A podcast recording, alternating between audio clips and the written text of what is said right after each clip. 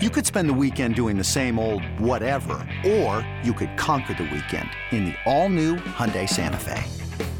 Visit HyundaiUSA.com for more details. Hyundai, there's joy in every journey. Hey, Rob Bradford here. You guys know I'm always up for a good MVP story, and one of the best stories is Wasabi Technology. Wasabi is the world's hottest cloud storage company and it's become the go-to provider for professional and collegiate sports teams including 20 major league baseball teams like the Red Sox and NHL teams like the Bruins and Vancouver Canucks. Even the Liverpool Football Club is getting in on the Wasabi action. So, why is Wasabi the MVP? Well, Wasabi was purpose-built to free businesses from skyrocketing storage costs and unpredictable transaction fees that the Amazon of the world are charging. In fact, Wasabi is up to 80% less than those hyperscalers and doesn't charge a cent for businesses to access their data. From Wasabi's AI enabled intelligent media storage, Wasabi Air, to the industry's only cloud storage service with triple protection against cyber criminals, data deletion, and ransomware, Wasabi's taking the lead in driving innovation in data storage and helping sports teams to unleash the power of their data. Wasabi, another Boston based championship team. It's the amazing Rico Brogna podcast with your host, Evan Roberts. Rico Brogna time. How's everybody doing? Evan Roberts, Pete Hoffman. We as Met fans are here to give you the Met talk that you need. It's actually a little different today because coming up over the weekend, uh, we are going to find out who makes it to the Hall of Fame from the contemporary era ballot. So, coming up in a little bit, one of the focuses on the podcast today will be taking a look at all the guys on the ballot and their New York Mets connections, how they did against the Mets, and how close they came to becoming New York Mets.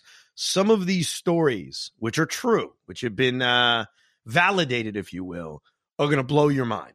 I'll leave it at that. We'll get to that coming up in a little bit. Uh, couple of things from the last few days. Number one, the report that the Mets are going to make some changes to the coaching staff. Jon Heyman had that report that Eric Chavez is going to be promoted to bench coach. Glenn Sherlock is basically going to become the, the catching instructor. Uh, really, the headline of that is how much they love Eric Chavez and how much the players love Eric Chavez. And we heard about that last year with him becoming the hitting coach, how successful the Mets offense mostly was especially for the early part of the season. The improvements we saw from certain individuals, the bounce back seasons we saw from certain individuals, and even just listening to Eric Chavez speak, uh, I think he was a hitting coach that had the right message. You know, the message being basically, we're not going to make these guys overthink it. We're not going to give them too much information. They're going to have information, but I also know what it feels like because I'm a hitter and I had a major league career and I was pretty good. But what I think we are learning about Eric Chavez is that he's not long for our world. And what I mean by that is he is viewed so positively by everybody that he's going to be a manager very, very soon. And give the Mets credit for this. Eric Chavez was initially hired as an assistant hitting coach for the New York Yankees. That was his job. Uh, Brian Cashman, to his credit, has an eye for certain guys who he thinks can become really good coaches and or managers. He also loved Carlos Beltran, which sort of led to the Mets hiring him a couple of years ago. But they hired Chavez. He was going to be the assistant hitting coach. And then the Mets were like, hey, we want him to be the hitting coach. And they poached him from the New York Yankees. And look, there's nothing the Yankees could do. They were offering him a better job. And they gave him a better job. He's done very well. And like in theory, I could sit here and tell you he is the manager in waiting for when Buck Showalter retires. But the truth is, and I thought about this because I had mentioned this before about Buck, I think on the last podcast. Hey, wouldn't it be great to have the future manager on the bench? I was thinking about it. Buck's going to manage until they get rid of him. Like, he could be the manager for the next 10 years. I don't get the impression that age is going to hold him back. And we've seen other managers manage deep into their 70s, if you will. So I don't think the Mets really need to really think about who the next manager is for Buck unless things go badly. and if things go badly, you're probably not promoting the bench coach to manager. At least none of us fans would want that. So here's the reality with Eric Chavez enjoy him. Hopefully, he is making that great impact and he continues to make that great impact. But down the road, he's going to manage a team. probably the New York Yankees once they fire Aaron Boone. So I'm just kidding. no, I'm not, though. I'm sort of kidding, but am I? Because Cashman loves him some Eric Chavez. So good for him. He got promoted. Uh, that's really what I make out of it. Do you take anything else out of the uh, coaching decisions off? Well, well, I thought that you were going to say the reason why Eric Chavez isn't going to last long is because he's going to hurt while being the bench coach of the Mets, which means he's going to be out for the season. So I Come wasn't really sure. I dude, I love Eric Chavez. Honestly, the guy has been a blessing, and I, I, I appreciate the way the Mets did steal him from the Yankees. But you're right. I, I as he continues to get elevated, time is not long for this man here. Yeah, I mean, he's going to get a job, and good for him. Uh, the other thing that happened over the last few days, Jose Abreu, who had a really good career with the Chicago White Sox, nine years there, signed a free agent contract with the Houston Astros. He's basically making $20 million a year. It's a three year, $60 million deal. I will start off because Hoff may disagree with me. I'm not sure. We haven't discussed this off air because I wanted to have this naturally on the Rico. I like Abreu. I wanted the Mets to sign Jose Abreu in 2013, leading into 14. I thought he should have been the first baseman over Ike Davis and Lucas Duda. So I have a long history of liking Jose Abreu. Um, I am glad the Mets didn't sign him though. I have to admit that. Um, number one, his power took a major, major hit this year. He wasn't a bad offensive player. He still hit for a good average. He still had a high OPS. In fact, his average was way up from the previous season. But he went from 30 home runs to 15 home runs. But that's not even my reasoning for this. It's not about, oh my God, I don't know how good he is. It's more three years, $60 million for a 36 year old who's coming off a season in which his power diminished. Like, you get Jose Abreu on a one year deal, cool. I got no problem with that. Bring him in. Bring him in. But a three year deal in which you're investing $20 million a year, I know that we could just have the argument of, ah, Steve Cohen's got unlimited funds. Who cares? Sure, we can have that. But if we're trying to be fair about the contract he got and what I'd expect out of him over the next three years, I don't love the signing. Now, that's the Astros problem. So I'm not going to go crazy about it. But I don't think I would have been excited about handing a three year, $60 million deal to a 36 year old whose power got cut in half.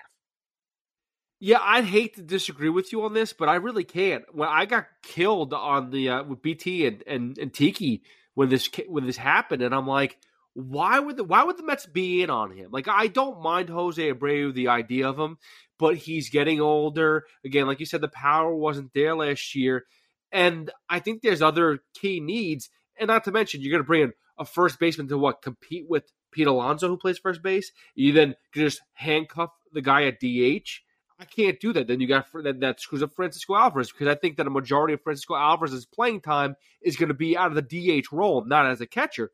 So Abreu, while mm, I don't even think for a year is worth it, I just think that it, it's not what the Mets need, and I like that they avoided it. Well, look, you hit on something, and it's not competing with Alonso. Alonso's the first baseman. Period. Stop. It's you're locking up the DH spot. And you're not locking it up against lefties. You're locking it up against everybody because you're not paying a guy $20 million a year to be a part time DH. He's the DH. And so you're right. You've eliminated Francisco Alvarez from doing it part time. You've eliminated from other options at DH, which we could explore on this podcast and future podcasts, because I think there are a lot of internal options that are appealing. And you've eliminated all that because once you give $20 million a year to a guy who's a first baseman, he's the DH. Like that's it. And I just think there are other options. So that along with the money, along with locking it up, I don't love it. So I'm not upset that the Mets didn't sign him. I didn't think it was crazy the Mets didn't sign him. And I, and I will give you a few other options that I think will cost less. And I'm not even saying I would do any of this. I just want to give you other names of guys that are out there right now for this team to sign. JD Martinez is still a free agent. Justin Turner intrigues me as a DH option. Here's why. Justin Turner's 38 years old. I think when we hear Justin Turner, we think, oh, you're signing him to play third base. I'm not signing him to play third base. The Mets have options at third base. They have Brett Baty, they have Eduardo Escobar, but Turner could be a DH option and a third base option. Like, That's the beauty of a guy like him compared to Abreu, where you clearly have a first baseman that you're planning on playing 155 games a year. Problem with Turner is he doesn't offer like these splits against lefties that make him the right-handed complement to Daniel Vogelbach if you're even playing Daniel Vogelbach anymore. But it's at least a name that I think would be cheaper than Abreu, would not be as many years as Abreu, and gives you a different kind of position versatility than Jose Abreu, where he can literally just play first base. Uh, Wil Myers, Adam Duvall, Mitch Haniger, Luke Voit. But I'll give you an interesting one. And I don't know how much he's going to cost, and I'm not sure he's ready to leave. But if Abreu's going to Houston and they're okay walking away from Yuli Gurriel, Yuli Gurriel is very, very appealing because A, he's not costing three or 60 million. B, he freaking tore it up during the postseason. So despite his offensive numbers being way down this year, how good was he in October? And he's still a very good defensive first baseman. So you're not bringing in a guy like Abreu who has to play first base. You're bringing in a guy who can play first base and is good defensively, but also has experience playing other infield positions. He is 38 years old, so he's a little bit on the older side, but on a one year deal, that's the kind of signing I'd be more into if I'm adding another bat that I'm kind of figuring will get a lot of ABs at DH. This episode is brought to you by Progressive Insurance. Whether you love true crime or comedy, celebrity interviews or news, you call the shots on what's in your podcast queue. And guess what? Now you can call them on your auto insurance too with the Name Your Price tool from Progressive. It works just the way it sounds. You tell Progressive how much you want to pay for car insurance, and they'll show you coverage options that fit your budget. Get your quote today at progressive.com to join the over 28 million drivers who trust Progressive. Progressive Casualty Insurance Company and Affiliates. Price and coverage match limited by state law. And something that I love about Yuli Gurriel, which no one talks about, his hair is amazing. I don't know Yeah. what he does, but whenever that helmet comes off, it is like sh- all over the place, but like perfectly screwed up, and it's beautiful. So Imagine the endorsements, Hoff. Oh my God, Head and Shoulders, whatever it is. I mean, you uh, you name Axe Spray, who knows? He'll get them, and I would love to see that crazy hair and nice blue, uh, orange and blue jersey. I'm I'm all about that because again, I'm okay with if you're gonna bring in a DH, if it's solely a guy who's gonna play DH or one year DH, I'm okay with. I don't don't need to handcuff anybody for a significant amount of time right now. I just don't.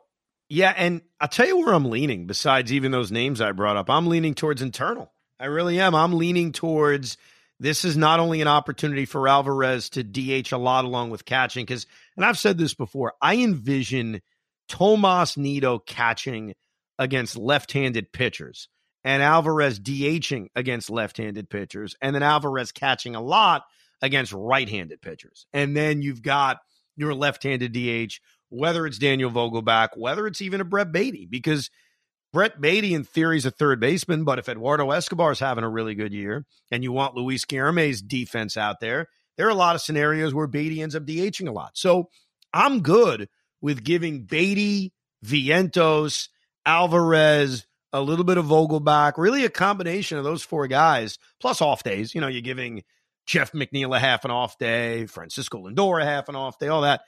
I'm okay with those being my guys. And here's the backup plan because I really believe a lot of the Mets lineup success is going to be based on Baty and Alvarez and even Vientos to a degree, but specifically Baty and Alvarez. How good are those guys? If they're that good, the Met lineup is different, dynamic potentially. If they're not good, then I think you look at the trade deadline. I know the trade deadline was not a success in 2022 but that doesn't mean every trade deadline is going to suck. I think then you look at the trade deadline and say, okay, this didn't work. The internal options didn't work. Okay, who's out there? Oh, Hunter Hunter Renfroe's out there. Why? Because the Angels are a d- disaster and they suck and they're out of it. Oh, look, Ian Happ is out there. Why? Because the Cubs are going nowhere. Oh, look, CJ Cron is out there this time for real because the Rockies aren't going anywhere. Like, there are going to be options. Now, those are me projecting. I can't guarantee CJ Crony and Happ, Hunter Renfroe are available at the trade deadline, but I'm good. This may piss a lot of Met fans off. I apologize. I'm good with those internal options filling in the DH spot And then if it doesn't work, if we're wrong about these prospects, then you use the trade deadline to fill the hole. So I hate it a lot. Like I, am like not for that because like I listen, not saying that I want to secure up and lock up the DH, but I, it makes me feel like again I'm I'm huge on a Trea Turner. I don't expect Aaron Judge to come here, but I would love to secure a power bat somehow in this lineup somewhere. Don't want to eat up the DH, but but something of substance. That scenario makes me feel like we have internal moves, so we're not going to do that. So I feel like the offseason is not going to be as big as I'd like it to be. However, the one thing I will take with this, and I, you and I were screaming for it all season long, and it took till September to call Francisco Alvarez you at least give them all this time in advance. You get you give you're giving them Baty Alvarez months rather than days, and that to me is huge. If you add and Trea Turner doesn't fit it, I think the Trea Turner discussion is different. I think it's more around Nimmo and if he's back or not. But if you add someone to be your DH, a full time DH, where are the at bats coming from for Brett Baty? I'll start with him because Eduardo Escobar is still on this team and was one of their better offensive players in September. You know, where is Baty playing? Like, I think a lot of Baty's at bats could actually be at DH. So, Baty and Alvarez, and to a degree, Vientos, need an opportunity to play this year. You're right about last year, but last year's over. There's nothing we can do about it. And if you're adding kind of average bats to this lineup, you're clogging them from getting an opportunity. And July is that period of time to say, oh, okay, this didn't work as well as I thought. Now let's go make a move for a bat we need. So that's the only reason why. Look, obviously, you go get a superstar, sign me up. I'm not against that. You want to go get a Trea Turner and move however you want to position it. I've mentioned him playing center field, but let's say he's the third baseman or he's the second baseman and Neil moves to third. Great. Those guys are great players. But the average player, the average DH, that's what's not appealing because I'd rather see the upside of Baty and to a degree Alvarez and Vientos. And basically that's what's on free agency right now is average DH guys. Yes, no question. The other thing that happened is Bryce Harper is eh, he officially had the Tommy John surgery. I'm hearing he's not coming back to the All-Star break. Here's the way this lays out for the Mets this year. And it's weird because I was looking at the schedule the other day trying to remind myself how weird 2023 is. We no longer play these division rivals 19 times. That's gone. That's gone by the wayside. So, as a reminder, the Mets will play each of their division rivals 13 times this season. It went from 19 to 13. And much like in the past, where it was 10 at home, nine on the road, or nine at home, 10 on the road, it's the same thing, except it's seven and six. So the Phillies and the Mets play 13 times, six at Citi Field, seven in Philadelphia. Uh, the two teams they have the home field advantage on, if you will, it's really one game, is Atlanta and Washington. Philly and Miami's the six and seven. But the Mets and the Phillies will play six of their 17 times before the All Star break. So, based on that, they'll miss a little bit of Bryce Harper, but the Mets actually close the season with seven of 10 games against the Philadelphia Phillies in September. So, they'll miss a little bit of Bryce but maybe not as much as you thought. And they don't play the Phillies until the last weekend in May. So, again, you're playing them less, but no Phillies in April and no Phillies until the latter part of May as you're looking at Memorial Day weekend. So, for whatever that's worth, that's the info on Bryce, who's going to miss a significant amount of time. And that sucks because, of course, he'll come back. He'll he'll be MVP like material for the last half of the season. But question to you, and this is serious because the debate about Aaron Judge and Jacob DeGrom. Now I understand pitcher versus uh, an offensive player. There's different value and stuff like that, but this is reality. Mike Trout signed one of the biggest contracts in, in baseball, right? Bryce Harper's up there too, uh, as far as how much money he's going to earn over his contract. Like you're talking about Jacob DeGrom and you're talking about Aaron Judge, and we're talking about injury history these guys signed their contracts and are still getting hurt. And, and, now I understand it's not a it's it's not something that's nagging. It's not well Trout's back issue is going to be nagging his rest of his career. But Bryce Harper's just a tough nosed player. He he happened to break his thumb. He happened to do this. He happened to do that. Like that's happening. But how do you incorporate that with financial um, with financial restraints when you're talking about the best players in the league? It's part of the game, man. I mean, it just is what it is. And what really saved Bryce and saved the Phillies, and who knows, maybe down the road it saves the Mets, is the fact that they have the DH. Because if they didn't have the DH, Bryce Harper misses a significant part of last year. Maybe doesn't play at all. Maybe he needs this surgery prior to this offseason. And clearly the Phillies don't win anything. I know they played well without him, but it's a major hindrance to their abilities to go as far as they did. And it's the same thing coming up this year. I mean, what I'm reading about Bryce Harper is that they may have him back by the All Star break, and then he's going to have to DH. and they hope he'll play the field by next year, late in the year, which means Bryce Harper will go over a year plus not playing the field. So I know I've been anti DH in the past, and my opinions about the rule remain the same. It's over now, it doesn't matter. But there's no doubting that that rule saves a guy like Bryce Harper. And like I said, I can't rule out what's going to happen to the Mets down the road. You never know who's going to suffer an injury but still be able to play because there's a DH. But whenever you sign a guy, whether it's Bryce Harper, Mike Trout, Aaron Judge, Jacob DeGrom, doesn't matter. Eh, there's a risk of injury.